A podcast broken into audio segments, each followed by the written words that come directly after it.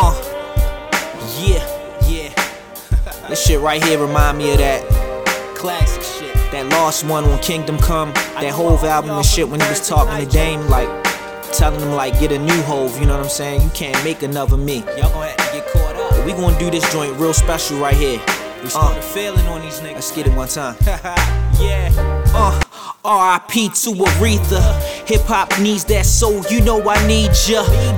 See, I ain't doing all that preaching. The closest thing to KRS, cause I be teaching. Nope, I'm not reaching. Uh, it's my season. Next album coming, I'm the only one to feature. Coulda gave a double album, but I'm smarter than that. You ever loan niggas money, then they borrow it back. Growing up, I was smarter than that. I've been putting my life between the lines like a martyr in rap, a child prodigy. Destiny nigga, you know gotta be. I was doing this before the MEP philosophy.